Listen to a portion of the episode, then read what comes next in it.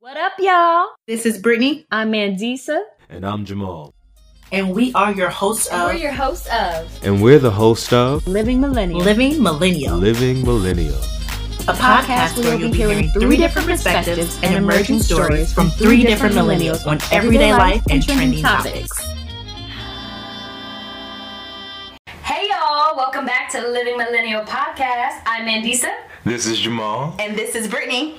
Woo-hoo. Where are we, y'all? Tell them what city we in. Los Angeles. California. No time to party. I'm still trying to learn how to crip walk. Nobody will teach me. Apparently that's Um, dangerous. yeah. Okay. I was at a party in like South Central a while ago, and like Snoop came on, and I was just excited being from the East. I'm like, yes, and I was about to do the crip. I was like, oh, let me know where I am right now, and I just That's my area. stopped. I turned it into a skit. Oh my god. I'm with you, I'm with you. But anyway, so we are so excited to be here. Uh, we made a special trip to LA not only to see our man Jamal, but to see our girl Cole Lawson, who is here with us today. Hey girl. So, um, for those of you who may not know Cole Lawson, um, I actually I found her on Instagram. Do not ask me how I found you because I have no Down idea. hole. Probably, I'm pretty freaking sure. And then come to find out, like you are friends with like several of my friends here. So I'm pretty sure some way somehow at like 12 o'clock at night, that's where I found you down that rabbit hole. Um, but um, instantly, like you know, you just kind of opened up and were um, and were willing to come and be on the show. And I just want to thank you for that. Well, thank you for having me. Yo, no problem. All of you guys. Thank Yeah. No problem. We're so excited you. to have you here. Um, tell our audience a little bit about yourself and the work that you do. Well, hey, you guys. My name is Cole Lawson. As she said, I am a, a Los Angeles native. Um, however, I'm a wanderlust and I've moved around so much. Um, I used to be in the Navy, and then I was a full-time poet for a while. I still write poetry and write, but I am a full-time life coach. I specialize in resilience, um, and I basically I teach people how to find their power within themselves and how to keep going despite life circumstances through actualization and discipline and ritual um, and self-care tactics, but mainly taking fucking responsibility and having some goddamn grit um, because this life shit ain't easy. Like it's not easy for anybody. So which heart are you about to choose? yes. Um, clearly, you guys know why she's here. Everybody a bit of that, okay? Yes, you guys know why she is here for sure. Um, and and honestly, what I've um, kind of learned from you, especially when you came out to San Diego um, like some weeks ago, and you did your workshop, and I was like, oh, this girl knows her shit because she's been through some shit. Like, so we're gonna take everything that she has to say into account. Um, you know, because she, you can already tell she's been through it, even at a young age. Like you can tell. So that's always what I'm looking for. That's always a good thing. So I'm listening to um, anything you got to say, Queen. Just saying. Um, so thank you for that. I actually want to kick the show off um, having a little bit of fun. I told y'all stop tempting me with a good time. I'm always It's happening. to have It's fun. happening. Okay. the three of us, you don't have a choice. like you're gonna have a good time. So we want to kick this show off today, um, and we want to start to play Would You Rather? Ooh. Yes, and I kicked this off, I believe, on episode seven actually. and That was kind of fun. Um, it was like, Was it kind of fun or was it fun fun? It was kind of fun. I think today's Kind gonna of fun fun because I found some good ones. No, You found today's gonna be good fun fun. Okay. I found some good I'm ones, you guys. nervous, y'all. Okay, so if you guys don't know the rules, mm-hmm. you go- you're going to get two scenarios, and you have to tell me which of those scenarios would you rather. Oh, Lord. Okay. Yes. There's only one rule: you cannot change a damn thing. Mm. Don't try to get fancy. Don't try to change nothing. We just- No it's either or. It just we have to say I would rather this and then not, not explain this anything. No, you have to explain it, but you can't change it. Okay. So give me your answer and explain why you, you're giving me that answer, but you can't change the actual scenario that I Got gave it. you. Boom. Okay. Okay. Okay. Got it. Damn. All right. All right. Cool. So our special guest, Cole. Oh, you're yeah, first. sure. You're Please. first, Queen. You're first. All right. We- okay. And this kind of correlates with our sixth episode. But would you rather be ghosted or get dumped over a phone call or text? Hmm. Hmm. Damn. Ooh, You can't change nothing. Shit, I'm trying to think of which experience I've already went through. That Oh, shit. Did it hurt less when I got ghosted or when she broke up with me through text? Let me find. Ooh, it wasn't the same chick, was it? No. Oh, I'm like, cause Hell, how did that look here. work? You fooled me once. That part. There you go. Fooled me That twice. Shame on me. Yeah. Listen, Okay. That part. Um, honestly, I would have to say, I would rather, I would rather be ghosted. You'd rather be ghosted. Okay, Jamal. I have questions. You can ask questions. You just can't change it. So this is a relationship that you were in a relationship for a period of time. This is someone you were dating, right? Wait, Let's so say wait, yes, you were yes. dating for Yeah, Yeah. yeah. Dumped. You Yeah, you're getting dumped, so you're in a relationship. So would you rather no, because Sam, like if you Okay. ghost me, we're fighting, bruh. cool, cool. No, you can't ghost me if we were dating for a long time. I feel like out of courtesy, it's already disrespectful that you gonna tell me through text. I already break But the I'm rules. gonna let you live. answer. I'm gonna let you live and break up with me through text, but don't ghost me. Okay, so she'd rather get dumped via text Yeah. or a phone call. I would rather be dumped via text or phone call. Me too. Like we had established shit. Like you owe me that. I Mm. feel. Ghost me next, because I at that point I probably deserve it. Okay, oh. karma. Oh. Ooh. That can how many? Anyway, oh. Wow. we've talked about I the don't, ghosting I don't deserve to get left, honey. Period. I know that's right. Okay. That's another episode we'll have called back. Right, a lot right. to unpack Mind you, there is alcohol in the room, so Look, but I'm always this is about to get lit. This is about to get lit. We about to get litty litty. Okay. Would you rather go back ten years in the past or ten mm. years ahead in the future, Mandisa? First. Future. Future? Future. I'm Why? so excited about my future because mm. that means I'm in my 30s, close to stepping into my 40s, which I feel like 30s and especially 40s is just like that's sexy.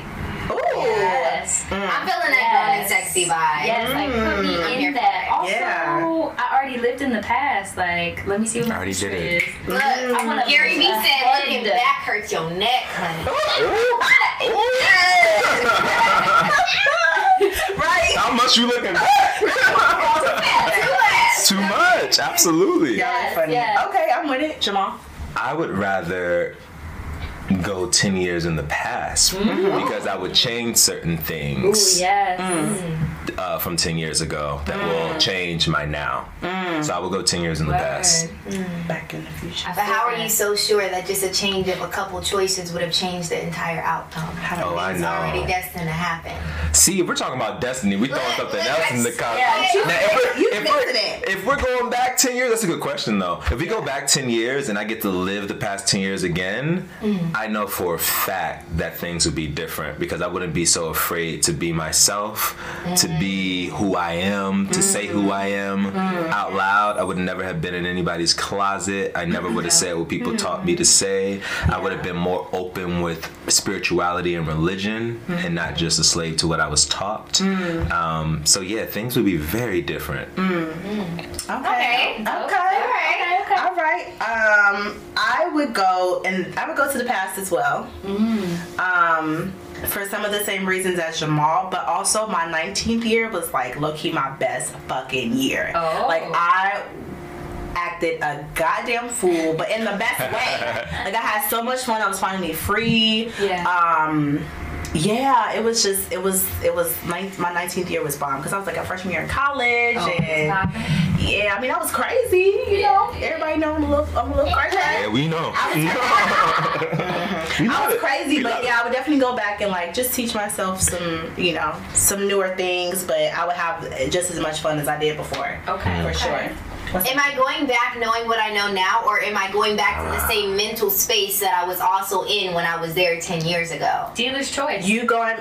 That's true. Um, you Yeah, going back in the same mental space. I'm going back in the same mental space that I was already in? Mm-hmm. Oh, nigga, we're going to the future. no, that's. Look, here. I thought y'all was a mess, honey. I'm pretty sure I defined it. Oh, Okay. All right. Why old were you okay, 10 but think ago? about it. 10 years ago, I was 15. Okay. Oh, okay, okay. So, you know, honestly, and I would only go towards the future because I see who I am right now, hmm and who I'm gonna be ain't no fucking thing to play with. That's- So, yeah. Like, I know who I am right now, And I'm telling y'all, 10 years from. Yeah. Shit. you better hope you got my number. Listen. No, no, Can you listen. tell she spent time in Illinois? Right. No. I spent time in Illinois, Seattle, Texas. But oh, more on that later. She's like, that's very true. Yeah, I would definitely- The way I you would said go- shit was very. Right, I would definitely go to the future though because I feel like I have intentionally worked on myself for the past three years. Intentional. Hmm. Like down to every decision, every thought process. So therefore, like moving forward, nothing can stop me but me. Okay. Mm. You know what I'm saying? Like when I was in the past, I let everything stop me because I didn't know who I was. I wasn't sure of myself. It was so much easier to try and look to something else for an example instead of realizing like we're all kind of creating this shit out of thin air and making it up as we go. Facts. Every single person, you know? Mm-hmm. So it's just easier to stand in your light and your magic. Mm. And then also be one, not just like be one with your being, but also be one with your becoming at the same time. Mm. Okay. Right put that on some wall art. I love that. That's beautiful. Listen. Beautifully said. For sure. All right. What's next? What's next? So the next one is Would you rather have the ability to control the weather or to control the people around you? Jamal, The weather. why? Because the people around me are the way that they are, because they are who they are, I find out who I am. Mm. And so, if I can control people around me, that means I have too much power to delegate my own growth, mm. and that could not be good for me. Mm. Whoa! Listen here, sir. All right. I just want to say yes and everything that Jamal said because I cannot put it any more eloquently. Ooh. Also, Oh. weather. 500 for what Jamal said, Sunshine. please. right. Alex true. Trebek. I am, I'm having a very hard time with this question. I'm, I'm having a very hard time answering because similar to Jamal, like the reason why I can't just choose the weather is because similar to Jamal, like I feel like everything has its place here, and who am I to try and control? anything in this lifetime but myself you know especially something like the weather like who am i to say when i want sunshine or when i want rain mm-hmm. I'm not, you know, I don't know the bigger picture. Same with my own growth. I don't know the bigger mm-hmm. picture. So who am I to get upset? You know, at the way someone treats me, if I don't know if that's for my healing, and maybe it's not, maybe I'm collateral damage, but what if that's for their healing mm-hmm. and their bigger picture and how many people they're gonna touch? So it's really hard to choose. But if I had to choose, Yeah. Oh You my choose. God. if I had to choose, I'm definitely gonna choose the weather Okay. because what rain, I love you, I love you so much. Yeah. However, comma, the sun be fucking it up. But listen, we were in LA and we were California is mostly now out of the drought. Most of California is out of the drought, and we were having we were having a lot of rain Yeah. over the past Look two how green months. it is. It's It's beautiful. Look how shit It feels tropical now. Yeah, yeah. Look how shit The grows. when there's wildflowers. Listen, Yo, listen, I'm listen. It's beautiful. Okay. I've never seen California like this before. Yeah. You know. Yep. Mm-hmm. All right. Next question. All right. Would you rather confess your feelings to your crush or patiently wait for them to make the first move? I'll actually go first on this one. Okay. Be- and I'm not changing anything, but because I typically wait, because I'm a, a bitch, I'm a little pussy, because I typically wait for somebody to make the first move. With this question, I would rather confess my feelings because I would have the balls to do so. Yeah. But in real life, I don't. And I will wait forever. I will wait to the end of time Right. before I put myself out there enough to tell somebody that I'm Sis, crushing what is your sign? I'm an Aries. Really? I'm the same exact way. I will- I'm always I'm always no, I'm a that way. Taurus. Taurus? Yeah. That Unless makes I'm sense for drunk. Yeah, Taurus. I'm always It like makes sense from an Aries. Aries are very aggressive and you know. I'm aggressive. forward. So I'm aggressive when I know that that person is interested in me enough for me to present that aggressive. So you don't like rejection. I don't like rejection. If I get it rejected, But it is you're what it is. rejecting But I wouldn't put myself. was that but I wouldn't put That was love. little bit. That I would not put myself. I have not in a long time put myself out there um, to be rejected. I wouldn't. I just won't. Unless I'm drunk and then I'm like I'm everybody. Yeah. Everything. Like come here. Like we'll get into that. I'm exactly like you. I would rather confess my feelings to my crush. Confess my feelings. Is it that deep? Wait, how did- wait, how- That's your how- feelings. It's like, what are we? What feelings are my Like, crush, my listen, my crushes be going for a long time because Okay, I always start that. as friendship first, and uh-huh. so I I usually. Like everybody's cute to me. Like I see beauty first, and people I don't see like. Uh, I'm not attracted to everybody, but like I see beauty in most things in Yeah. the day. And so for me, I'm always as a Taurus stoically while feeling like a king, sitting by patiently, scared to tell someone that I'm feeling them. But every time that I have, you know, it was met with a lot of love and respect back in my adult life. And so I guess I should stop being as afraid. Right, because as many times as you're afraid, there's like nothing that happens. It's like, what are you afraid of? Yeah, for sure. Right? For Because sure. what is rejection? Redirection. Redirection, yeah. For sure. Yeah. Right. That's what I feel. That's what I feel. And like getting to that place is what I strive to get to as soon as possible. So I'm exercising that in my life. Boom. I feel that. Saying what I mean when I mean it. It's practice. Yeah. Yeah. Mm-hmm. Okay, I got two things. One, I just realized that our signs are going in order. What is your sign? Taurus, sorry, Aries, Brittany, Taurus, Jamal, Gemini, Mandisa. Ah. Ooh, you are my twin flame. bitch. Whoa. Serious. Whoa. These are my friends.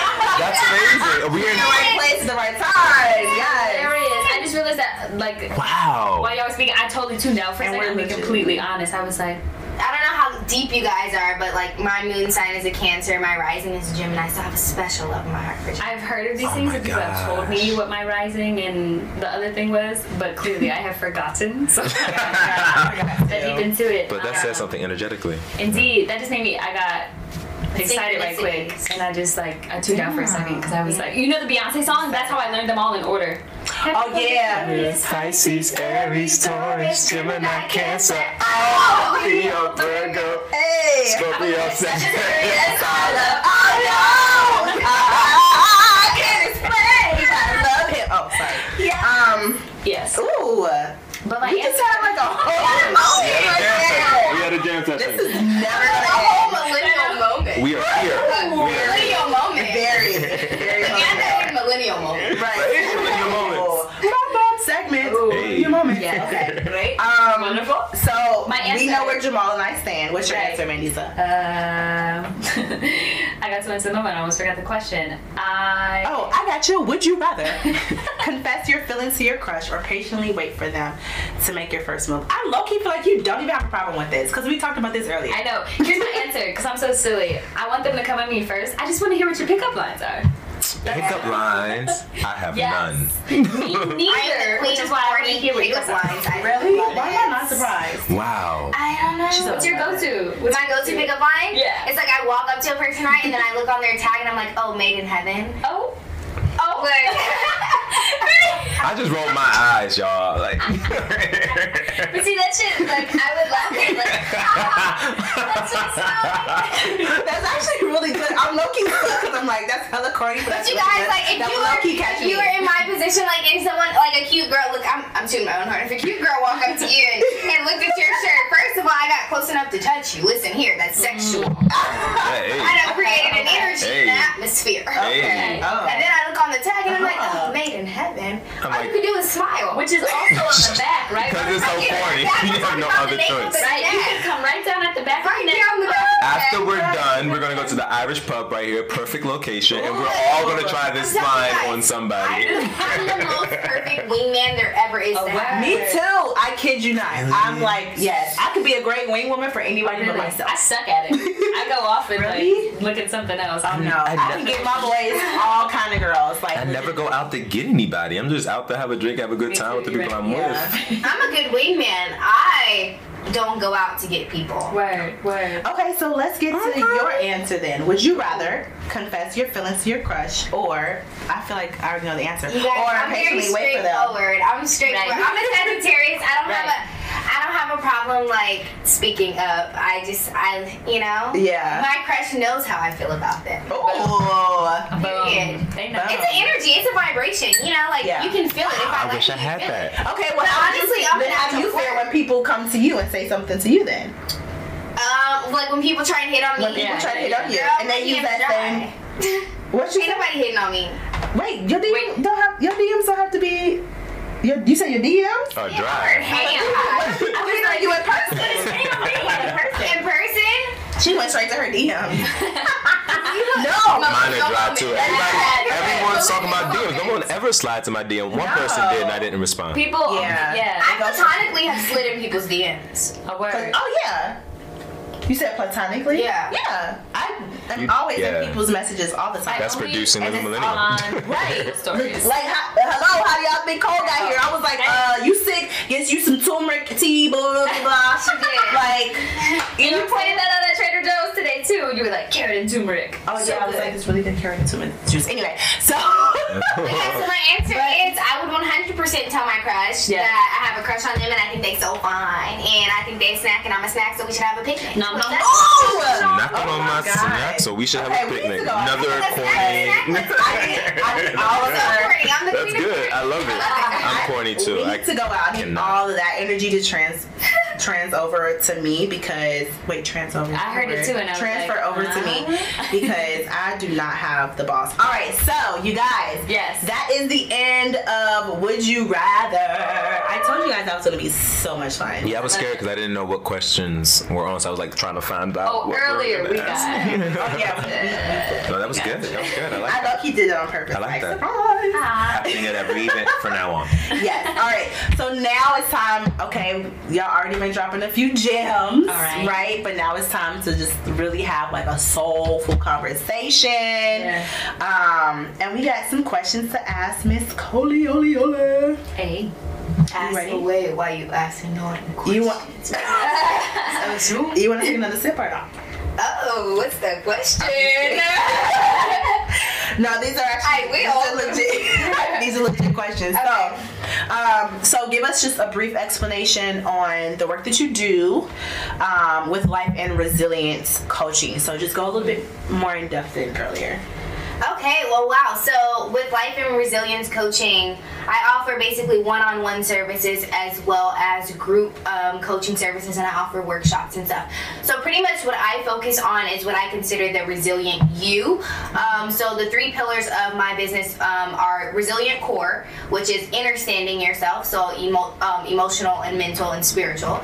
And then I have um, resilient body, which is, you know, taking care of your health and physical fitness and things of that nature. And then I have resilient connections, which is interpersonal communications and how you integrate all of that learning into your everyday life. So when people come to me, it's typically because they have insecurity issues, anxiety, doubt, worry, fear. Um, but what I tell people all the time is it is an investment to work with me, I'm not gonna lie, as a life coach. But it's you investing in yourself. Um, but for me, it's more so just to make sure that you show up for you. Because when you put that price tag, that energy exchange on there, then Right, people right, typically right. show up. Yeah. Um, but the core of my program is getting people to realize that the only person giving up on them is them. Hmm. And that life is not against you. It's actually working in your favor depending on how you choose to look at your circumstances and how you choose to experience your life.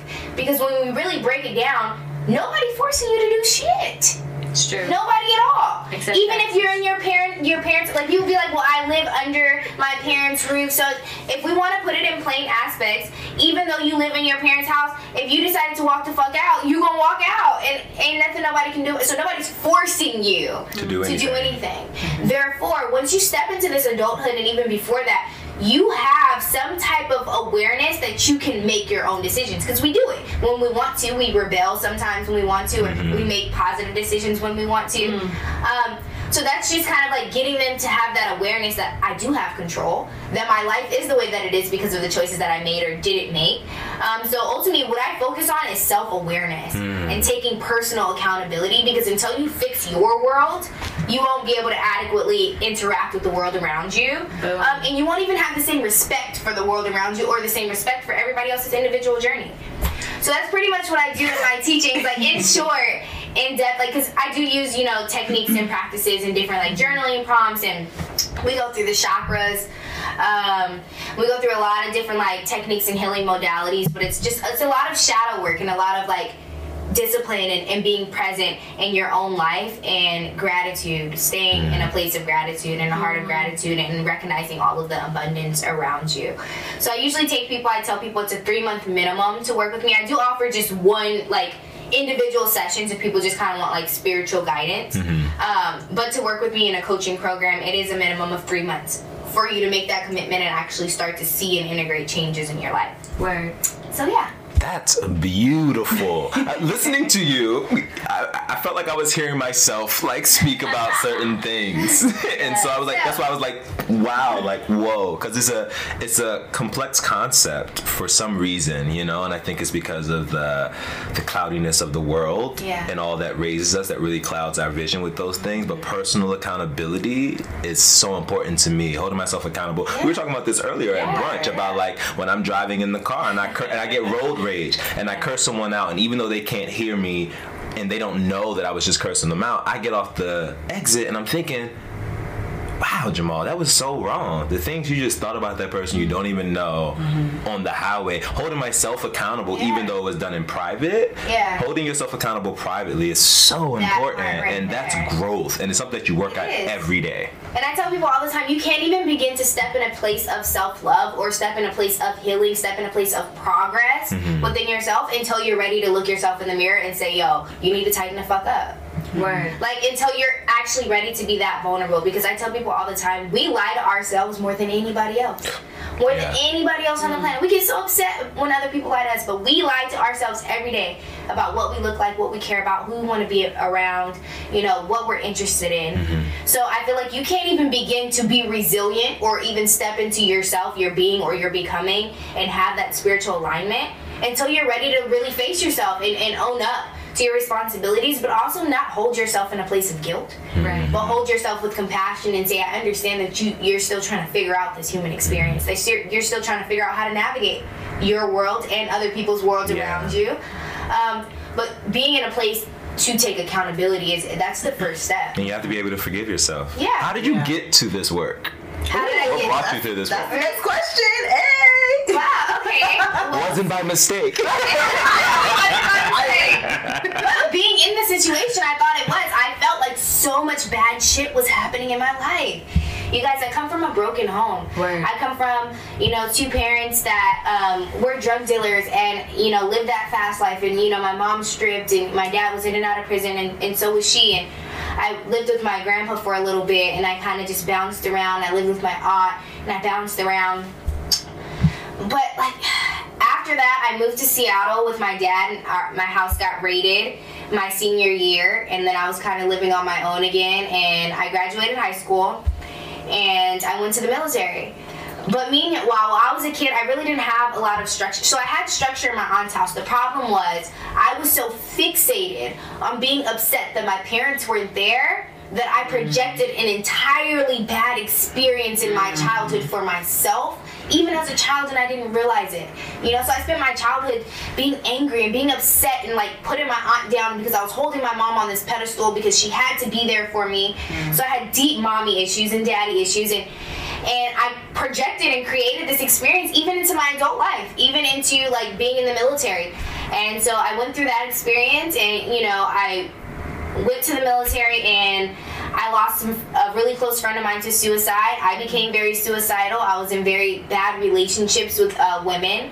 And I, you know, was sexually assaulted while I was in the military, and I gained a really bad alcohol problem. And I just seemed like I was projecting and projecting and projecting this this terrible experience because I was convinced, I believed that I didn't deserve better. Because I came into the world with less than, I believed that I could not give myself more. You know, and I feel like my aha moment, which is crazy, didn't even happen until 2015. Well, 2015, I would say was the beginning of my awakening. My aha moment into this lifestyle, into my life's work, didn't come into until 2016, the end of the year. But 2015, I got my second DUI. Um, I ran into another car head on, and my car was totaled, completely smashed. And what woke me up was realizing that I walked away from that accident without a scratch on Wow. me. The person that I ran into somehow drove away, which saved me from getting a felony DUI, saved me from doing jail time. Wow. You know, but that woke me up They drove away. they drove drove away. I'm t- like, if it wasn't my spirit guide, if it wasn't source, if it wasn't something bigger than me, I don't know what it was because I should have went to. I think about it all the time. I And they were died. drinking I too. killed someone. I That's should my have went to jail. thought, yeah. Like all these things that could have happened, but they didn't. Um, and mind you, this is after me getting through being very suicidal and and, and going through that traumatic time in my life. So to make it through both my suicide attempts and then make it through that, I was like, okay, look, the universe is trying to keep me here. It's not, it's not even gonna let me mm-hmm. fail even when I Right, try. right. Yeah. So therefore, my purpose here has to be so much bigger. But I still didn't know what it was. I still felt like just bad shit was happening to me because you know upon that I got kicked out of the military, and then but after that I got kicked out of the military and I did poetry full time. Full time I did poetry. And that was right after getting kicked Right out of the military? Straight to poetry. Wow. straight to poetry. And I did it full time and I slammed on the 2016 San Diego Slam team. And it was amazing. I had the best time of my life. Um, but for me, even though that was my my awakening was in 2015, so I was doing poetry and I slammed on the team. And 2016 rolls around, and I thought I had it all. You know, I was, you know, starting to work on my spiritual experience, but you know, when you're fresh in the game, you kind of still have that ego, and I thought I knew everything. Hmm. And I was doing poetry, and I was at the top of my game because you know I'm on the San Diego Slam team, so we're famous pretty much when we go Yeah. out. Nationally, and top Really? I didn't know this. yeah, Yeah, nationally. Yeah. Wow. And then From San Diego. Yeah, yeah, yeah. Wow, that's shocking to me We too. have one of Yeah. the like the number two poets here. Wow. I wouldn't have From thought out of all of the cities in this country. oh yeah, we took San second on the Diego. na- we took second in the nation when I was on the team, and Wow. the year after that they took first. I went to grad school in San Diego, so the man D said. I Just love saying, it. Okay. saying. Yeah, we'll go to like Queen Bee's and and oh, Oh, I, I got you. I I, have- got you. I'll put you up on game. Yeah. Sorry to cut you off, Cole. Oh no, you're fine. You're You have to put you Uh, back to what was the I saying? But you thought you had it all. You thought you knew it all. Yeah, I thought I had it all and I thought I knew it all. And so I um, was in this space because I was living in the middle of North Park in a beautiful apartment. yes. Um, I was driving a BMW. Oh, I was, okay. you know, I was doing it. I had got kicked out. So I, I thought I was on top of the world. I thought I was repairing my life. I had stopped drinking so much. I had supportive friends, loving friends. But what I didn't realize is that I didn't, I still wasn't one with myself. I had gained so much externally that I forgot to still fix what I had going on internally. Hmm. So even though I was being resilient in my outer world, my inner world was still crumbling. It was falling apart. And in that, even though I had a good environment, I was still attracting bad vi- vibrations, you know? Hmm. So I ended up getting into a relationship. Hmm. Um, and I will never speak bad on a person because I, I, I truly do love and have a place in my heart for everybody that I've been with. However, that's a situation that we should not have gotten into. Um, but it was our lack of maturity and my lack of emotional maturity and my lack of boundaries and my lack of um, self actualization that led me to a relationship that ruined a friendship. You know? Um, and I think that's huge to acknowledge because at some point I had to acknowledge within myself that even though there was so much turmoil and lies and hurt, that she was exactly who I knew her to be when we got in a relationship. So who am I to guilt someone for being exactly who they've always shown me they were? It was me trying to see someone ex- someone else. Mm-hmm. It was me trying to make it something else. But little did I know I was projecting my childhood world right back Accountability. into my, you know, it was like things got too perfect. So I started projecting that chaos back into my life. Like I need chaos, something that's chaotic. Come here, please, please, please hold me. Yeah. You know, and that was that for me. It was being in a relationship and then moving away to Chicago and being away from all my family and all my friends and putting me in a really uncomfortable situation to where, you know, I, I was really hurt and my feelings got hurt and my pride got hurt.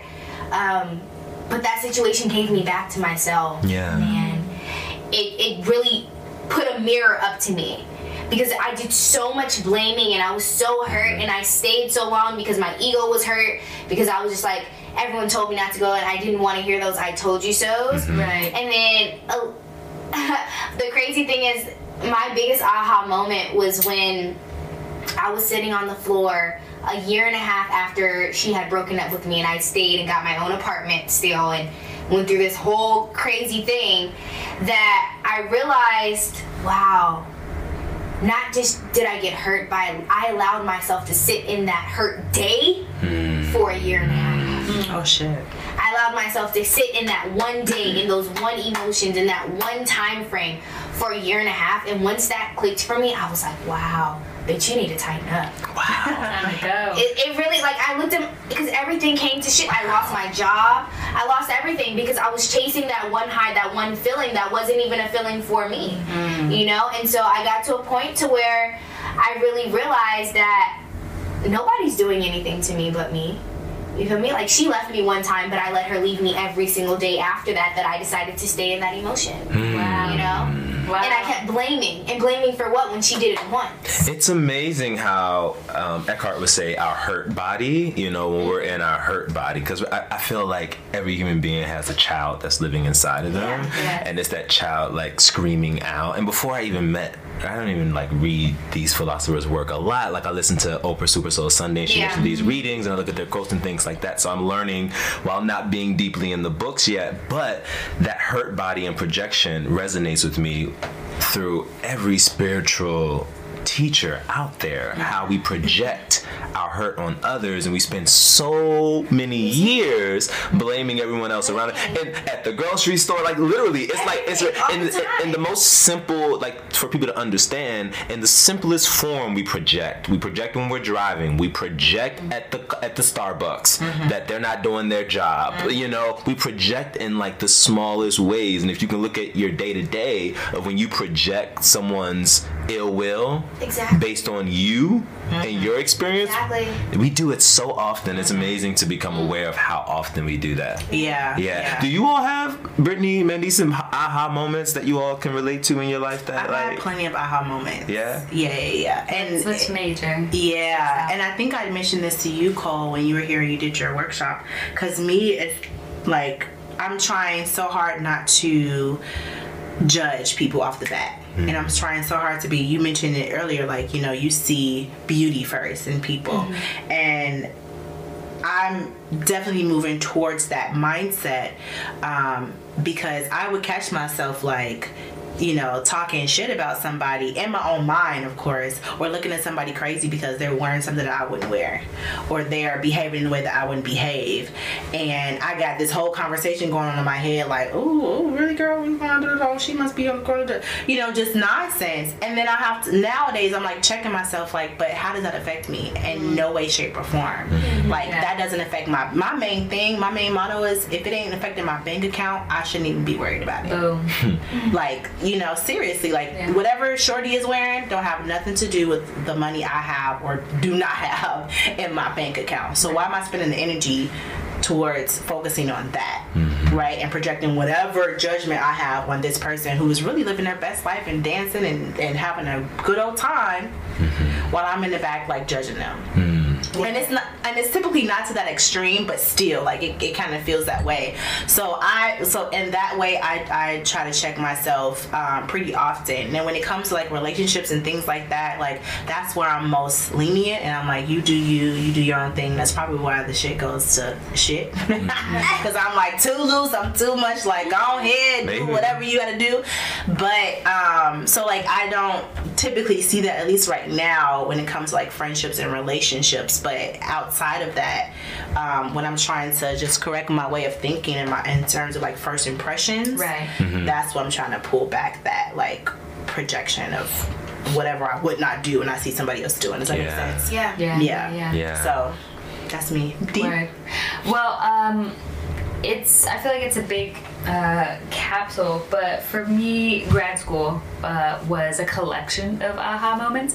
Um, I mean, there were some in, in undergrad as well, but I feel like grad school um, was really where I'd moved across the country. Uh, it was kind of like me actually being on my own for the first time as like an adult adult. Um, and what the main things that I took from the two and a half years of grad school, uh, going back to the to the words of gratitude, um, and and just being able to see that every day was kind of how I chose for it to be, and that no one was responsible for my happiness except for me. Um, so taking that out into the world, and with each new experience, um, and and with different people and, and different situations that I'm in, realizing that if I don't want to be there, I have the power to leave. Like whether I brought myself there or not, there are ways for me to get home. Um, so putting myself more in a power position that I have always been in, but never, or not never, I won't say, but uh, it, it took a while to just realize that like I sit in that throne every day, and it's up to me whether or not I like show up with a polished crown or I like choose to sit back with like a little dusty crown. Right, that Not okay.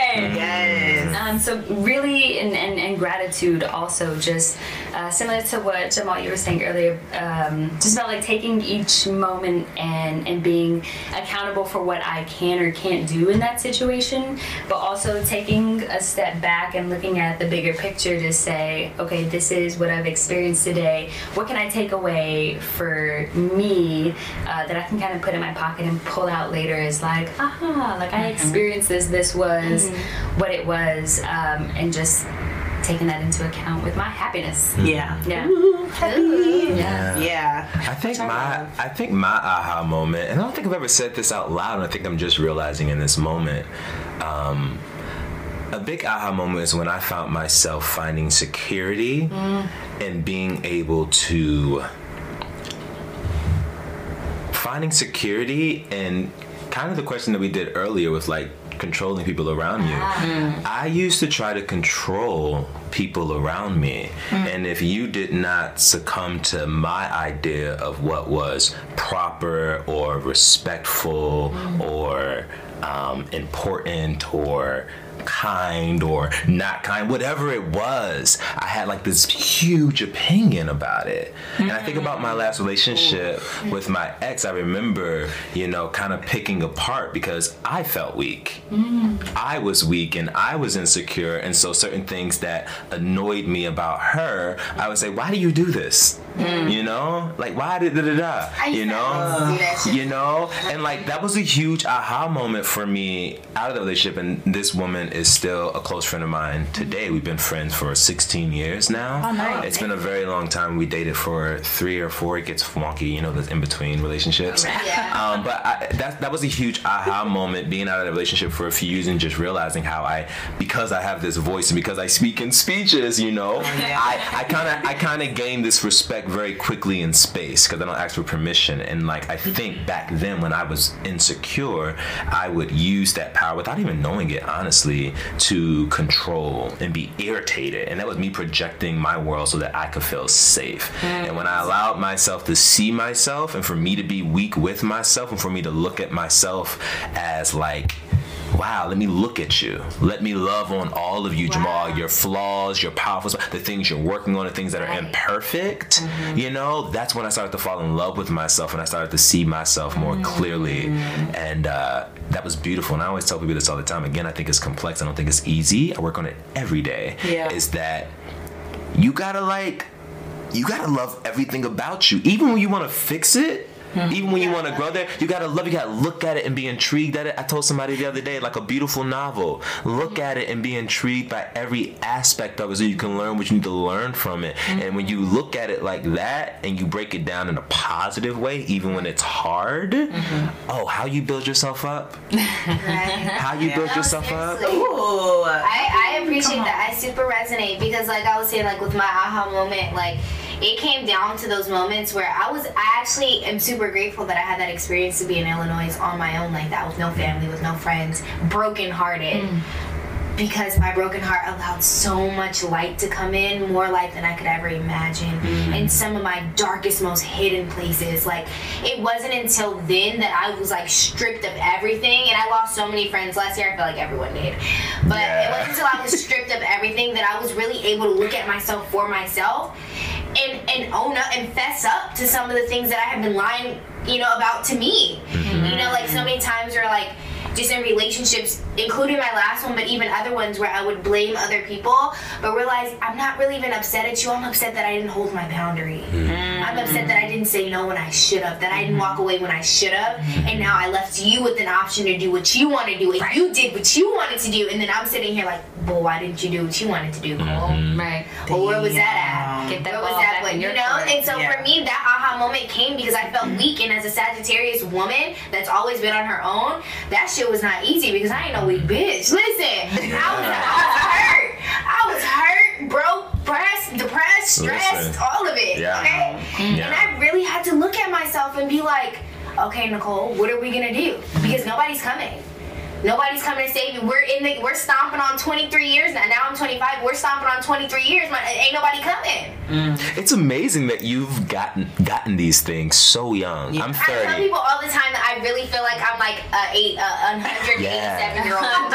I think it's really I think it's so important though. I think it's important though and why I would go back to the past because what you know at your age, which you're not that far from me at all, just half a decade. I like make, I like make, I like to make myself feel old. I like myself feel. But no, if I can go back to where you were and see what you see at your age like sometimes we put you know that old saying that wisdom comes with age i think wisdom comes with experience and if you use your experience if you know that if you know that in your youth that your wisdom is coming with your experience when you're hurting when you're broken and like take that deep breath when it's hard to breathe and just like that heart is beating real fast and just push through that to learn from it That's what I like to tell people all the time. Like your experience is a door. That Yeah. hurt is a door. Mhm. That happiness is a door. That closed door is also a door. You know, Yeah. like everything's a door to a different part of you. you can start this today no matter how old you are even if you're like 65 and you haven't done that yet like Yeah. it really does start today and anybody can do it it's really Yeah. within your reach looking at yourself holding yourself accountable in a beautiful way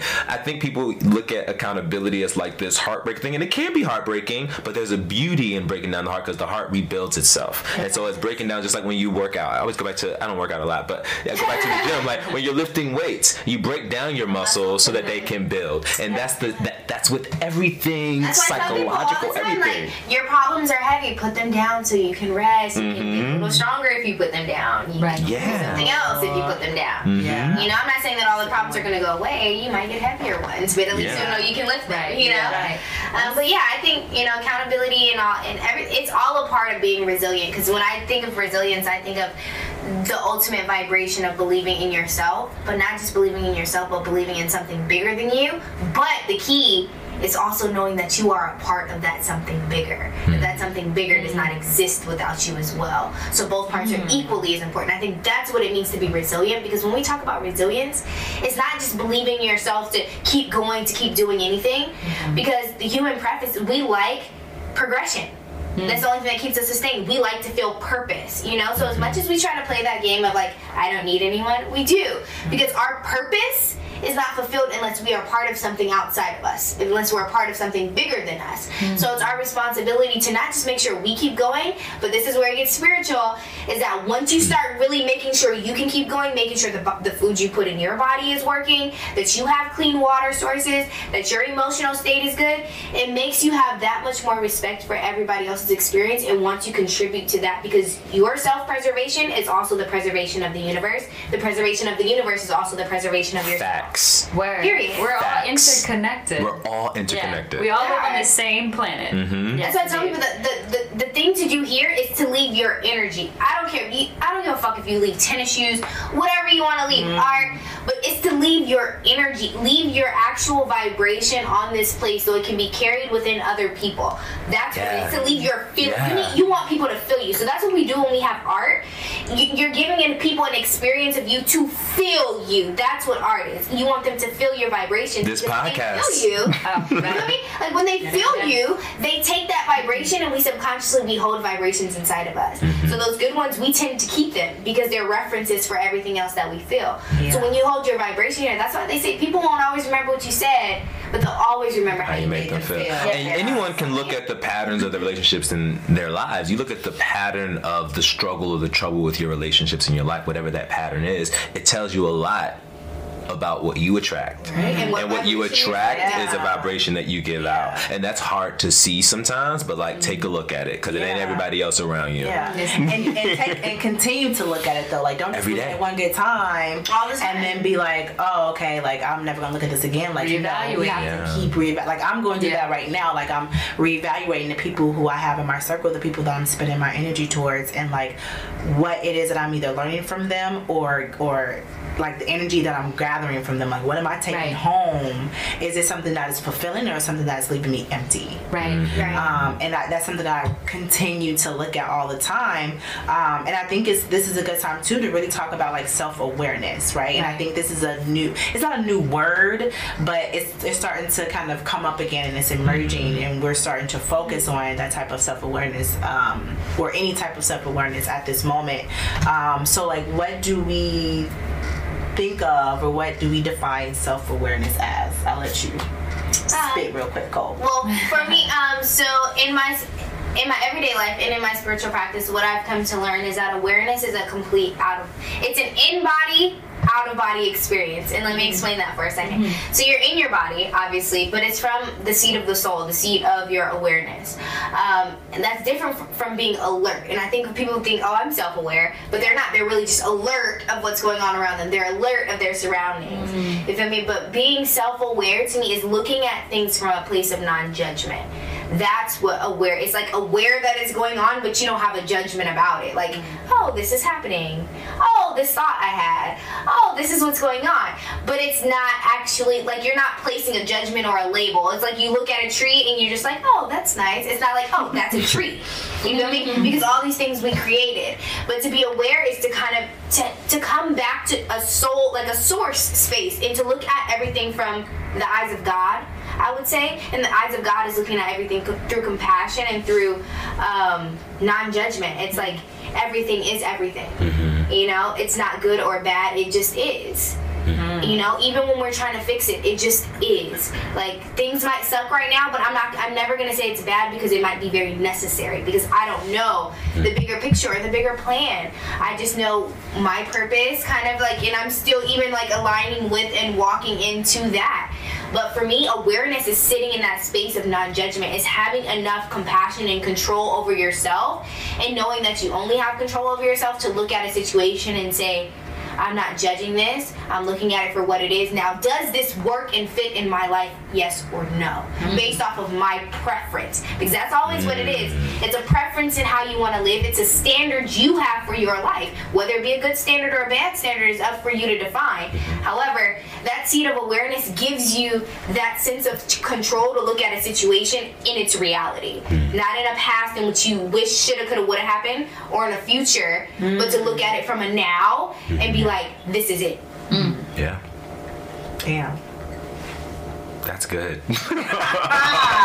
that's really good. Self awareness. even gonna touch that. I don't even know if I. Mine won't. yeah, I just I, re- I relate to what you're saying. Self awareness, no judgment about it. It's just being aware of what's going on. And like, for me, I'm an actor.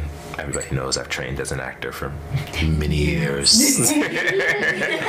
but we focus on. Uh, a lot of the public who you know go to the theater or loves going to film doesn't know the work of an actor. Right. and a lot of the work of the actor is being more self-aware.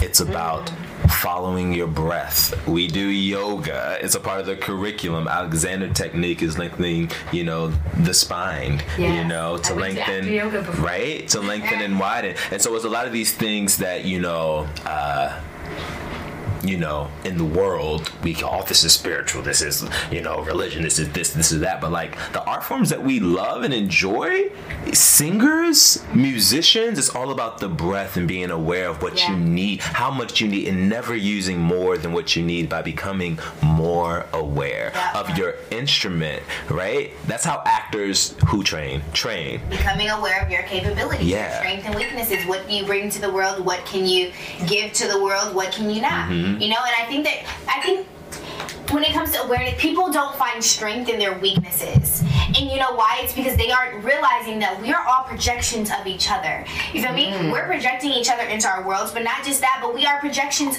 of each other. Yeah. So therefore, you don't when we look at human race as a society and what I like to tell people when you become resilient and you become comfortable and confident in your strength, you start to realize that everyone else you're attracting is a part of you. Yes. And they have something that you don't have. Preach because that. Everyone needs each other, right? Mm-hmm. So when we come into these spaces where we we've met someone that has a different talent than us, that's not your cue to be jealous. That's your cue to thank the universe, like, wow, you projected this other piece of me Mm-hmm. to complete my whole picture. Now we can we can mm-hmm. collaborate, we can make this shit work, we can make magic together. Yeah. That's why I tell people it's so important to have a group of friends that are supporting you, that love you, because your friends should be a part of you because we are all a part of each other. We're mm-hmm. all projections in different pieces, you know, living in different dimensions, experiencing different things to add to each other's lives. And I would say too, if it's healthy, this is not for everybody, but for me, like I, I'm very safe saying that I have no enemies. Like I have no enemies and I don't have anyone looking at me as an enemy. You know, I feel that energy in my life. Like I don't feel anybody is like, you know, gunning for me to take down Jamal. And this is why, even if I don't fuck with you, it's from a place of love and out of concern for you That and part. myself. And humans know how to receive that truth and honesty. Sometimes we can make a choice. We make a choice to like be bothered by it, and then we talk to people and get riled up by it based on other energies around us. Watch who's around you who riles you up on shit and Right, drama you shouldn't be in. But like, Ooh, even if you do not fuck with a human being because they're not good for you because they're triggered for whatever reason, like, if you do it with love and respect and saying, "Hey." I can't hang out with you no more Yeah. but I love you. And if you need me, I got you. And if you say it and you mean it, Yeah. people will respect that. Right. Yeah. People will respect that. I did that with someone two years ago here in LA from after working on a film that I was hanging out with. And, you know, we made amends. We have not seen each other since because I was very serious about the fact that this isn't going to work. And out of respect for you and myself, I think it's best that we don't hang out hang out and try to be buddy buddy or force this aesthetically there's differences that would stunt my growth and yours You know what's crazy? I just literally before I came in here, I was sitting in my car and I was talking on Instagram, and I just said something because I feel like as people, we've lost that compassionate factor. We've lost empathy for other people and their experience. Mm. So I feel like it's hard for people to set those boundaries because they get uncomfortable setting boundaries because they're insecure within themselves. But what you don't realize is if something someone else is doing is, is triggering you, you have two options. One is it triggering because what they're doing is actually triggered, triggering, you know, or is are you just triggered because you have something within yourself that you need to work through? Um, so there's that aspect, but also in saying that, when we lose compassion for people, I feel like we tend to group the human and the action in the same category instead mm. of separating the two and realize that they're a human having an experience the same way that you are, that they don't get it right all the time, that people fuck up, that none of us have the answers. But you can't absolutely hold them accountable for their actions, but still be compassionate for their person. This just made me think of Trump Yeah. voters. Like immediately. You see what I'm saying? Like, and, and that's why I tell people all the time, like, okay, we gonna bring up a hot topic because we live in millennial, We right? live in millennial. Look, because I, fu- I fucked with Erykah Badu.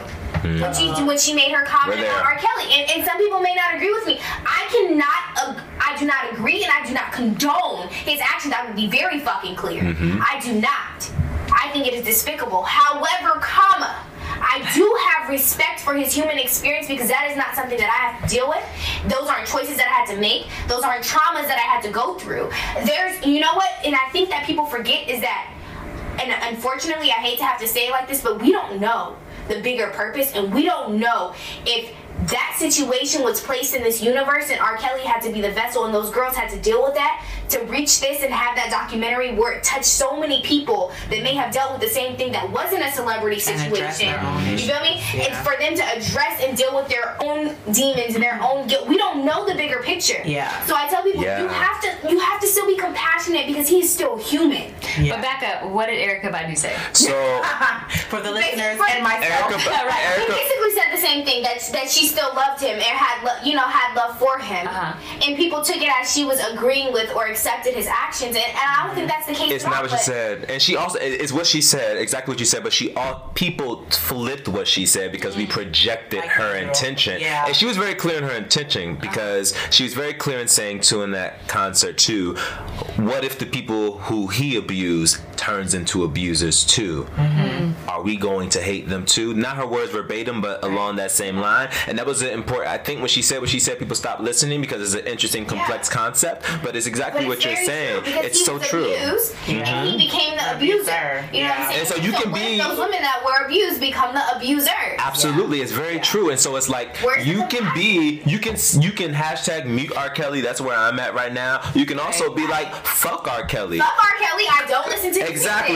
music. Per- However, period. However, He's comma, human. He's a you For human. human. I love you And for we have to existing. address. Yeah, and even if you're and even if you're not that deep with love, because I ain't, I ain't the love part. Like I'm mad at you, R. Kelly. But I was talking to my friend about That's this. I. I was talking to we my, can be mad, but we can love. we can love too. That's that's hard, and I think that's a process. But I was I agree with you. I don't disagree with you. I'm just not there yet. I feel like, Because I've been- But see, I can respect that. You don't agree, but you're not. but I see it. I mean, you don't I'm just not there yet because. I, I think it. I think it's right to the healing of humanity actually it's being able to see flaws in people see faults in people see those demons in people who have affected and hurt other people love on them get them help while holding them accountable and them holding themselves accountable And I think you know that's a part of resilience. And it, it sucks because I wish that I could be R. Kelly's life coach right now. Because as, as much as I, I don't agree with him. from prison he needs a life You know coach? As much as I don't agree, I do feel like everybody should be offered the opportunity for healing. I feel like everybody should be mm-hmm. offered that opportunity. I agree know? And that's the problem with our prison system And- too and you- because you know what just sucks? took the words out of my head. But you know what sucks and what gets me, and I know there's gonna be so much backlash on the on these comments. and what you about to say though What I feel like what people don't get is that okay. R. Kelly, he's done what he's done if he goes to prison, right?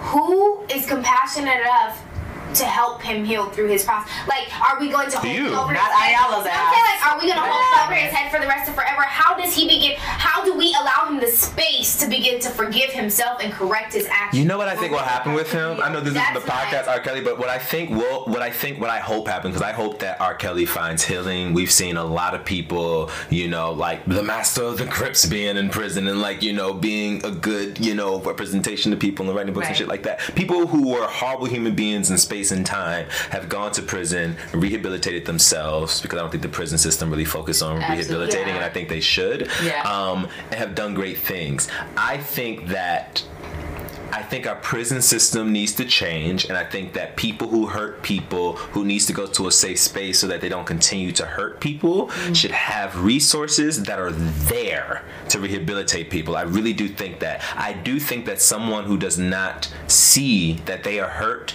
and that they've hurt people and continue to hurt people, I think once he confesses that I have done these things that we've seen, I think that will begin the space where we can actually see And the that's human. where I have my that's where I have my qualms with him because it's like I can have compassion for you, however, I need you to take fucking responsibility. if you own up to a lie, I'm like, oh, now you're human. Great. But- now we can I- start. So that's where okay. know, and so, so for me, that's, that's- where because you guys were talking bo- earlier um, a little bit ago about like boundaries and some of those boundaries, but for me that's where like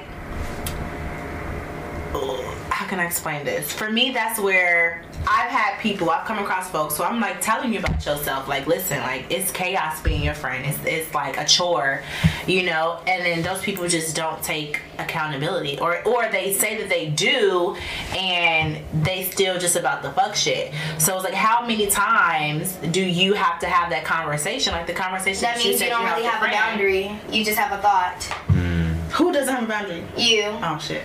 Because if you No, we gonna it get really into is. No, it We're really gonna is get a boundary. So many people say that it's a boundary, but uh, what I felt, what people fail to realize is a boundary is an action. a boundary is not a, is the main words. Okay, so when you say you have a boundary, there's always an action attached to that boundary. You feel me? But So in you- the event that we have people that are still fighting that, like even when we take action, right? But what? And we okay, still get so people who are action? fighting that and who are still going over those boundaries. Like how? Why do I have to continue to then your explain to action, you? no, look, then your action that's attached to your boundary needs to change because whose life is being affected right now? Yours are there. Right. They're cross. They're crossing your line, Mm-hmm. which means your line ain't close enough to you. Oh shit. Okay, so then is that okay if I ghost people? I don't think ghosting Ah, people is appropriate. I Not at the, not at the, okay not at the, not at the pattern rate in which you do. I also think there's a time and a place. Like some people I'll never deserve get to over get this. ghosted, but I also think that you can definitely be in a space because I, I feel like ghosting is a cop out because it's you avoiding setting a fucking clear boundary. Yeah. It's you not being clear enough in yourself to open up your throat chakra and say, okay, you know what, this is not what we're doing. You're running from the situation instead by ghosting the person so you don't have to deal with the altercation. You gotta open up that throat. You know what I mean?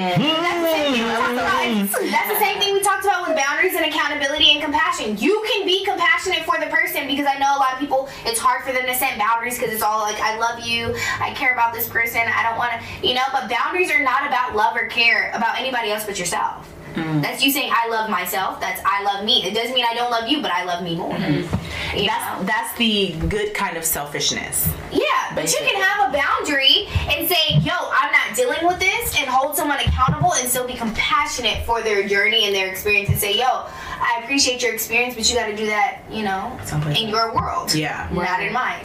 I'm with it. All right. Word, But that's what I'm saying. word. nobody's crossing your boundaries if you're if you're not allowing them. So therefore, if your boundary being crossed and you feel like you're speaking too many times, it's because you're speaking too many times. You should be doing more, honey. Hmm. Word. Hmm. Do more, talk less. Ooh, preach that. R. Kelly aside, since he's not a millennial, Right. We can still talk about him because. next time, next time, next time. Just kidding. Oh no. Ow. Um, um, how do you feel that your work most benefits millennials and, and people of this generation? Um, because I feel like we're right now. Like, and it's crazy because I used to say millennials like we're next up, but we're not next up. We're, We're right here. now. You know, We're we're here. We and we are in the day and age where we have so much information, but we're misusing it. We have so much technology and we're misusing it. We have so many opportunities and resources, and we're not being mm. resourceful. Mm. Yeah. You feel me? Mm-hmm. So I tell people all the time, you're not lacking resources, you're lacking resourcefulness right now mm. because everything you need is here. There's so much abundance. So my work helps people in our range because I feel like we're so quick to give up. And not to give up because we've had so many advances and I think we've been the most innovative of all generations. However, I truly believe that we don't like to do the middle work, the mm-hmm. middle steps. Middle. We like the beginning to say we're doing it, and then we like the end to sh- to, to look like it's done. Mm-hmm. Are millennials lazy? I, I honestly, I, I would not agree. I would not say millennials are lazy. I would say we prefer instant gratification. We're not lazy because I uh, millennials will work fucking hard if it's something they want, but it's it's got to be something they can get quick. Yeah. It's because we've gotten in this day and age to where everything is fast. We're in this hustle Yeah. mode. Right. Go go go go go. Right. That we've forgotten the value of being here, of allowing time to Presence. unfold, allowing things to unfold and unwind, and it's because everything's been put in front of us instantly. And especially in this social You know, media age as well. instant picture right mm-hmm. now. You feel me? We got Facebook, and people are updating their statuses all day long. We Right. got Yeah. stories. Right. People showing like this new culture of vlogs where people are just walking around and we're watching them live their everyday morning. Oh Just kind God. of you Which feel is I think. crazy to me. It's weird. but- We've become so publicly private. It's ridiculous. Like, Yeah. how are we publicly publicly private? Yeah. What? Yes, yes. All of the apartments. Yeah, yeah, yeah. We're publicly private. We got people that fucking got private social media accounts. Yeah. Well, you Right, but sometimes like I think that's necessary. Yeah. Okay. Yeah. Protection. No, but you I think if you're gonna be on You're social gonna you got, it's to be social. Yeah. But that's the way we. And if you're gonna With a certain category of your interests, that's why you like, got why the other- private? Like that's weird. But all in all, I really feel like my work helps millennials the most because we are so quick to give up. I don't think we're lazy, but I think we're quick to give up and start something new. We're quick to be on the next chase, the next wave, the next hot thing, the next new thing. Um, so my work is instilling in people that they are the next new thing. You mm-hmm. know, they are the next wave. You are the sauce, the drip, the ingredients, the whole goddamn thing. Okay, and that's that's what my work is is, is providing to people. Is, is creating that resilience, but more so just that belief in you. Like you can do it. You don't need anyone else. Like you got this. You don't need anyone's plan or like their program to show you how to make a million dollars. Like you are the secret sauce. You're the mm-hmm. magic key. Bitch sauce. You're no for real. Like Sauce, yeah. There's only one of you. Yeah. And you gotta ride for you harder than anybody else. Because the mm, main thing that I teach to I teach to my clients is one, don't take shit personal, and two, don't nobody give a fuck about you.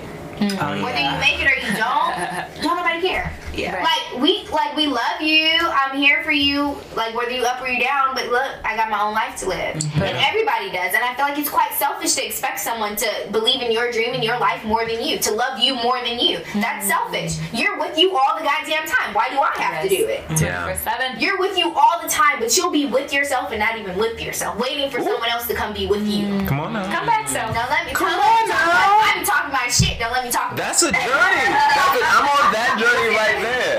You know, right now in life. Hallelujah. Yes. Hear about that Yes. journey. Oh, we were talking about that earlier. Yeah. And the difference between being lonely and being alone. Yes. Um, and personally, I, I like just for myself, and like this is low key. Like I was raised by some strong ass women, some strong ass men as well. So like I've always had a sense of like self worth.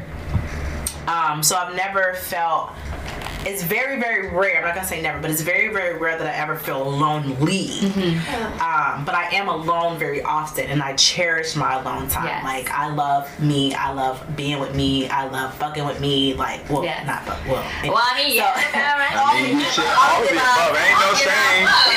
You must masturbate. Sorry, sorry, sorry, mom. Um,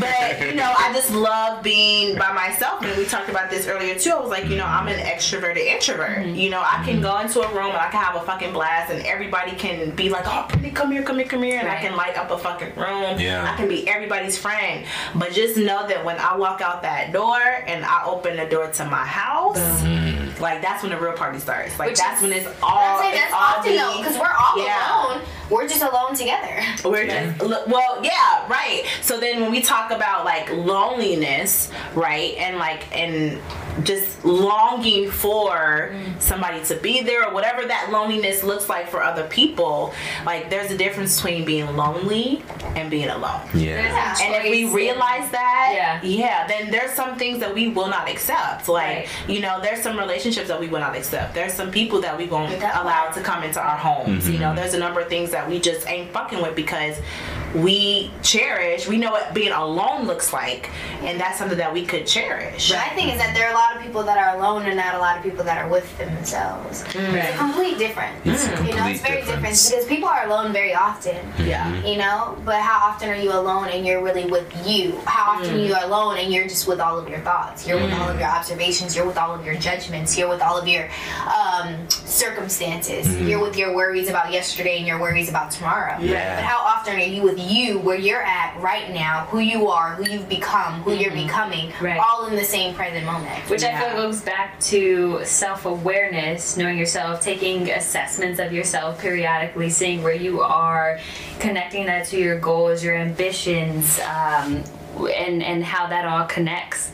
Um, where I'm thinking of, I just want us all to share like three words in connection with what this what this episode is about with resilience and, and especially as much as like self awareness has come up and it can be like the first three words that come to your head or you can like I need to ponder about this. My ass needs to ponder. Okay, cool, cool, cool. The first three words when it comes to resilience that I would like, that I use as a mantra, honestly, is I'm the shit. Oh. And I know it may seem to people, but that gets me through my day. It's like, Yeah. let me know that I'm the shit, even when I make, even when I don't make the right choice. Because guess what? Even if it's the wrong choice, it's a setup for a better situation. Right. I promise you every time. But it's also about saying that out loud. It is. Your voice, your that Yes. sound carries a vibration. That vibration runs through you. When I say I'm the shit, I feel it. Like I can't say like I say it and it comes out of my mouth, but as it comes out of my mouth, like my whole body is vibrating. Like Boom. damn, You're girl, just you set up like, oh, Yeah, yeah. like you Yeah. shit. Right? Right. Yeah. And I tell people like resilience is on like resi- honestly like if you do it right, resilience is where you get that thin line of like arrogance and confidence. It's that uh, that almost like damn people be like I really fuck with her, but like she almost feel herself a little. Yeah. But they fuck with her. I love that You line. oh, that's I love that Because line. You know that you can you can accomplish. Oh my god. There's nothing in this world that I. That's how I, I feel unstoppable. Do I think the world's gonna try to stop me? Fuck yes. Of course. But do I think they can't stop me? Always. Absolutely. The fuck. I can. dare you. Yeah. I dare you. And you gotta, let- you gotta, you have to love yourself a whole lot to get there. Let me tell you, Yeah. it's a beautiful thing to love yourself mm-hmm. that much. Yeah. Yes. I'm there. And like, it's great when you love yourself and there's still space for more love. Yeah. It's like loving yourself. Like you have to be in love with yourself in a beautiful, positive, complex, enlightened way. Yeah. In order for you to receive the love from the world and those you encounter and the lover that you desire in your life, you have to feel Right. that way about yourself. It creates so much space for more love and enlightenment. Like since I've opened up in that similar way, like just what comes to me, I'm like, mm-hmm. whoa. Yes. Yes. Right. That Like- shit hit different, don't it? Yeah, it hits different. It hits different. Like you're so it- you're so you're so grateful because what comes to you. I'm just over here like, look at you, like I, pro- like we projected each other into each other's Listen, realities. Like, listen, and we're here. Like, you know? We're here. It's like it's crazy because kind of like what we were talking about earlier. I'm looking at you guys, and I hope you feel the same way. But you guys are a little piece of me. It's like I'm getting to meet hmm. myself in different forms and different dimensions and a different I lifetime that. where I made different decisions and did Yes. different things, and I get to see what my life would have looked like had I had to live yours. Yeah. You feel me? Like you guys did it for me, and I oh. That's good. Look, I look at everyone and I'm just like, you guys are fucking strong. That's Every good. single one of you because you all lived a life that I could have possibly lived but didn't have to. And now I get to meet myself at a different version of myself at Mm-hmm. a different time period. And I fuck with that. That's beautiful. Word. Oh my That's god. What's your three words, Brittany? Um. Ugh. Well, she took mine. I'm just kidding. um. My three words. Ask me the question again, babe. Um, what Bep. three words? Bep. Mm, Like earlier today, it's about birth. Yeah, birth, said that birth. Oh, yeah, sorry. All right. Birth. We were talking about.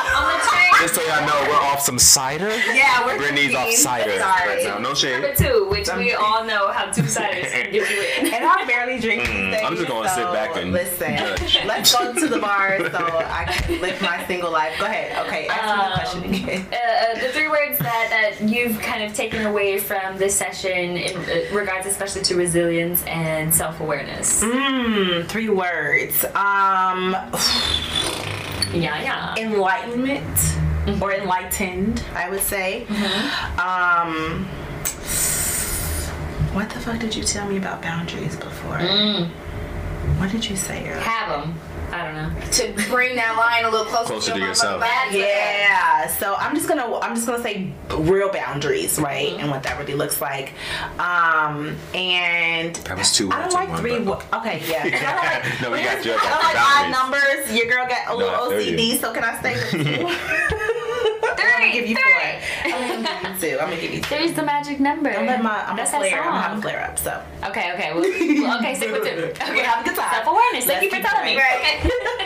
if you want to keep having a good time, I'm just kidding. Go ahead, Uh, three words for me. Um, accountability.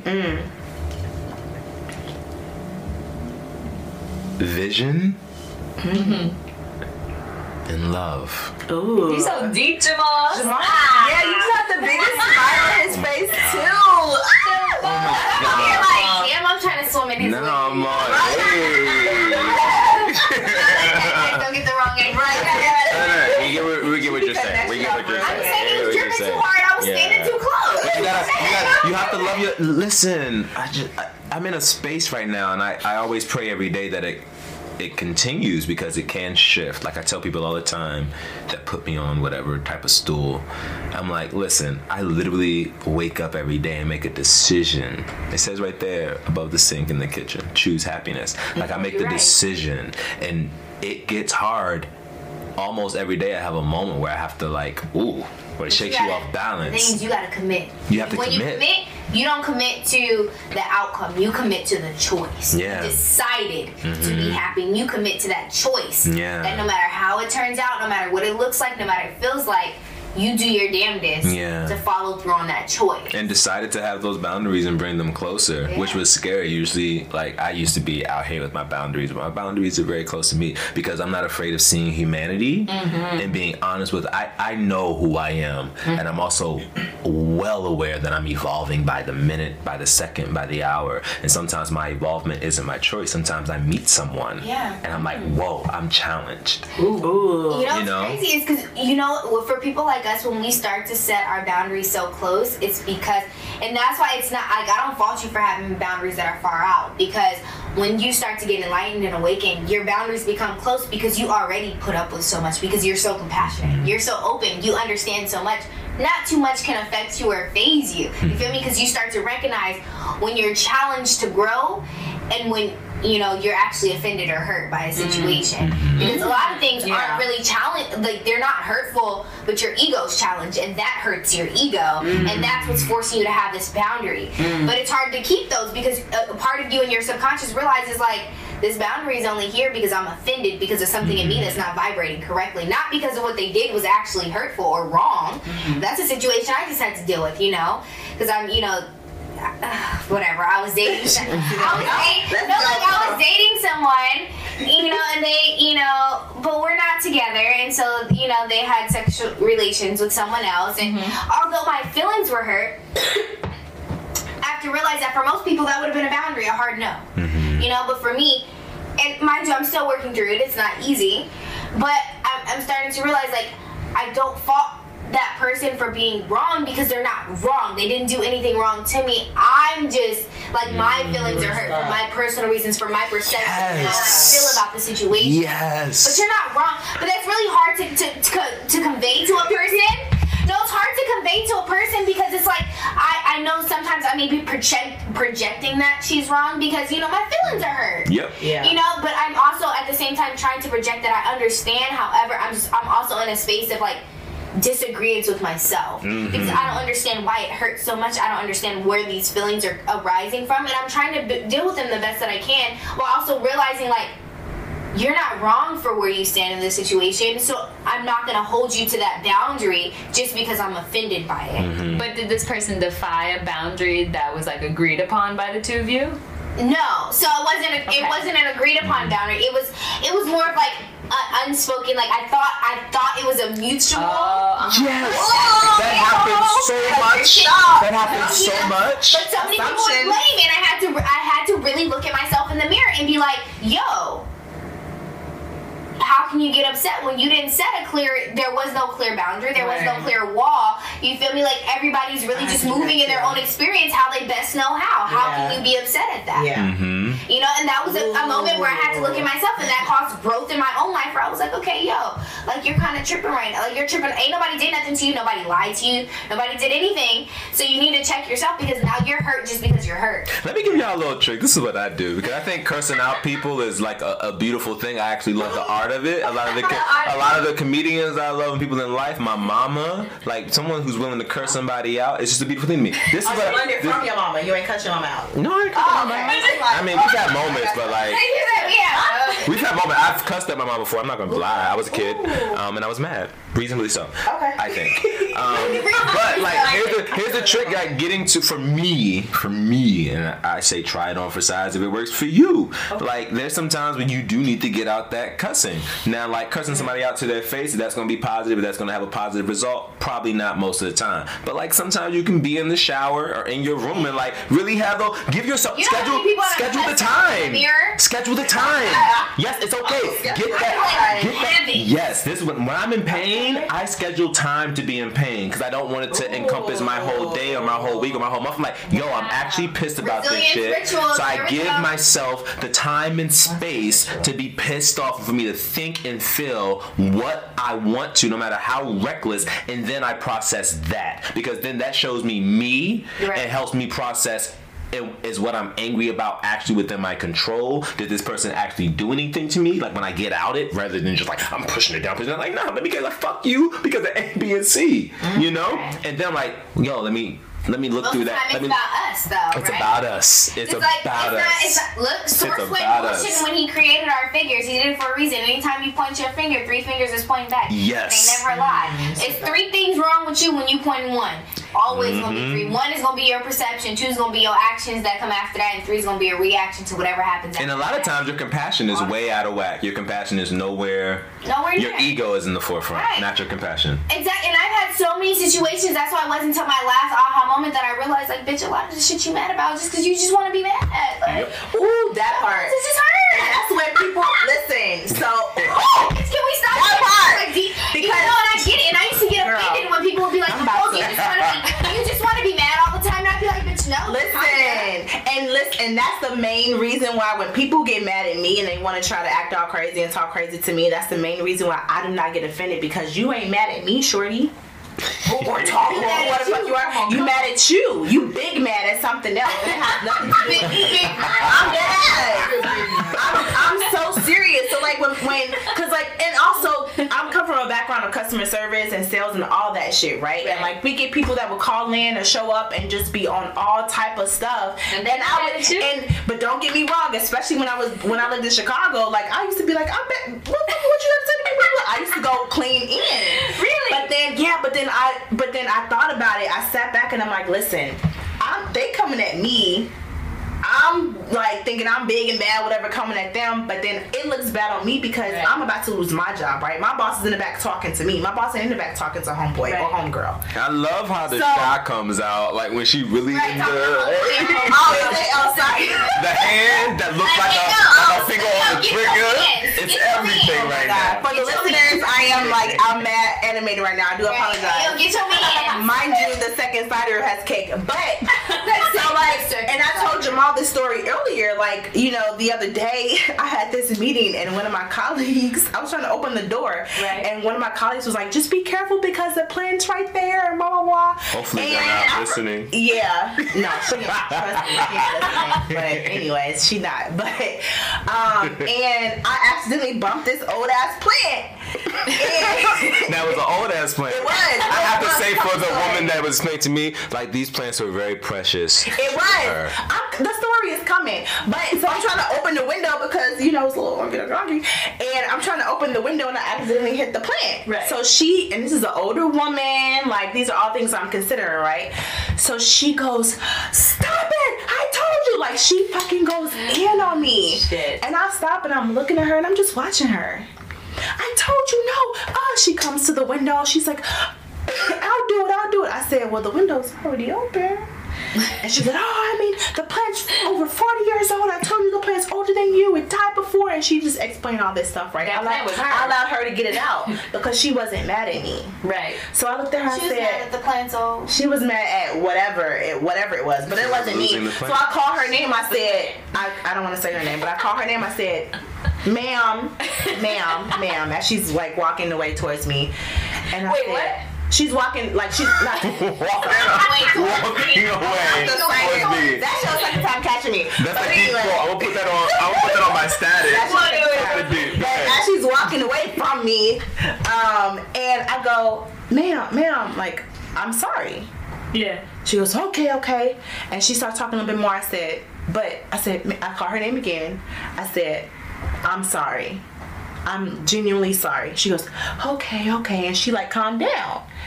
Now, granted, if this was Brittany, I've been here almost six years. If this was Brittany seven years ago, just know that me and whoever's grandma that was Would've would've been got scrapping. hands. Right. She wasn't mad at me. I didn't Grandma though. Grandma, listen. Grandma, like, grandma comes to the table ready to go. Listen, so she wasn't mad at me. I didn't take offense to that shit at all. So, Chicago, like, y'all gotta stop. Yeah, so the fact that people can really take the time and y'all leave me alone. So the fact that people can really take the time and like really assess themselves and be like, listen, like I lashed out and it wasn't for you. Like me in this space that I'm in right now, like I am appreciative of that because I like, give my why people we that go always in on me. expect other people to do stuff instead of just taking res- uh, personal accountability and saying like it ain't fucking personal?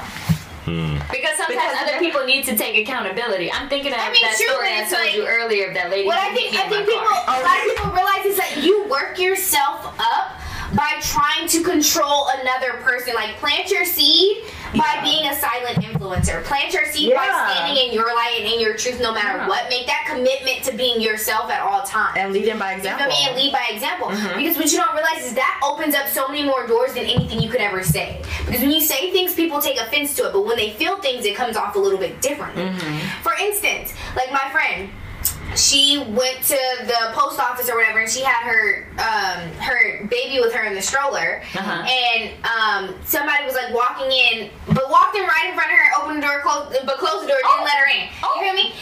And so, but just so happened because the way the way source work, honey, look, you don't be source he, she, and it don't be letting you. Okay, look. Don't be letting me live. So the lady had to come back out, and just so happened she had to come out before my friend. The lady had a whole like a bu- bunch of boxes she had just picked up from the post Oh. office and couldn't fucking open the door herself. Well, look at that. So everybody in the line just looking at her like, Ooh. you know, but my friend opened the door. But Yeah. you see what that trickle down effect does though? That trickle down effect shows someone that like even though you were the way that you were, I just showed you how you should have been. I showed you a reflection, a piece Exactly. of yourself that you should know that it- you're also capable of tapping into when you're not dealing with this outward 3D experience. Mm-hmm. You Word. feel me? So you need to show people what they're capable of by Yeah. being that reflection of a vibration for them because Yeah. we all have each other inside of us. Mm-hmm. So be that reflection of the good parts, not the reflection of the shadows. You feel me? Mm-hmm. Yeah. So, and that's deep. That's I'm thinking of this than being a very bigger person. specific situation because I do feel like sometimes it is a dialogue that needs to happen.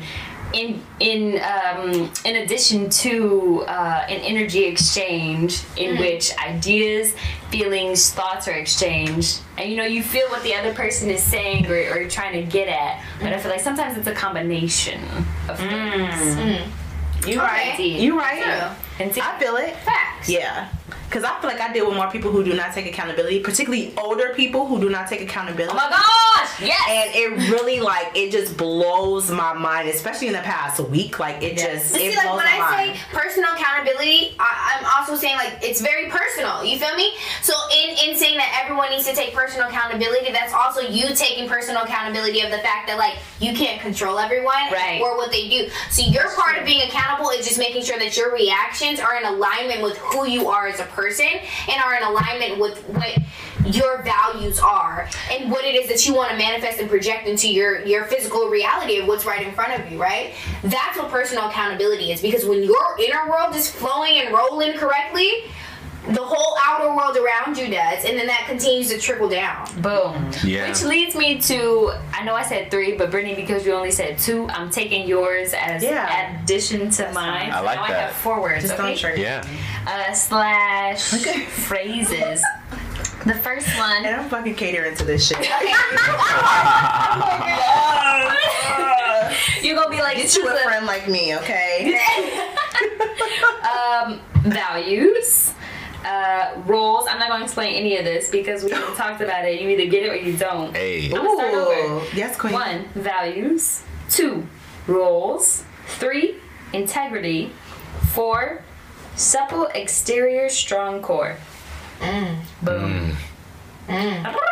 so, look look because I tell people all the time there's gonna be life experiences that toughen your skin Indeed. and there's gonna be life experiences that soften your heart mm. but the ones that transform you are the ones that are gonna do both Come on. Mm. Come on. Come on. Oh, queen soften they gonna soften your heart and toughen your skin all at the same Let's go. Two ah! words, one stone. I- Amen. Amen. Well, Yeah. This is an I mean, my brain epically almost went directly to long that, podcast. Thank y'all for hanging in with us. Ah. Um, I do Um, want to leave you guys with like maybe like some micro resilience tips Absolutely. on how I, I would practice love that. resilience in my Have to. everyday. please, Go. please. Okay, so. to the Black millennial community as Particularly, well. Like, particularly for the black words. millennial. Yeah. What we don't realize is black millennials, we are some of the most re- resilient people, but we have to align with that. We have to step into the thought of it. Okay. Step into the belief of it that you are resilient. Okay, because we've been we've been um, persevering and overcoming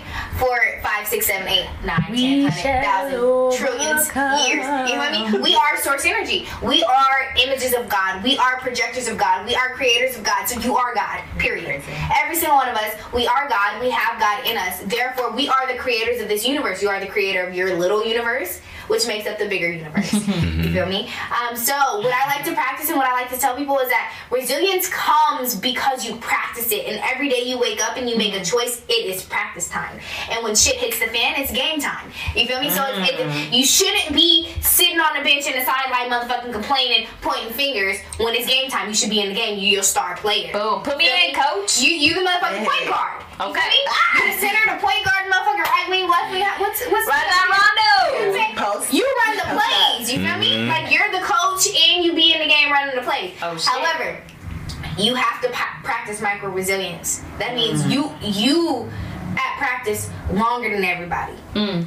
You at practice before everybody. Boom. You are the stage manager. You show You're up there for your and you show up That for yourself. Period. So a way to practice micro resilience is what I like to call like they're just like games with yourself, like challenges that you you. The way to build resilience is to constantly be putting yourself in situations where you have to outgrow yourself, where you have to challenge your mental and challenge your thoughts to be a better person, where you have to look at you and say.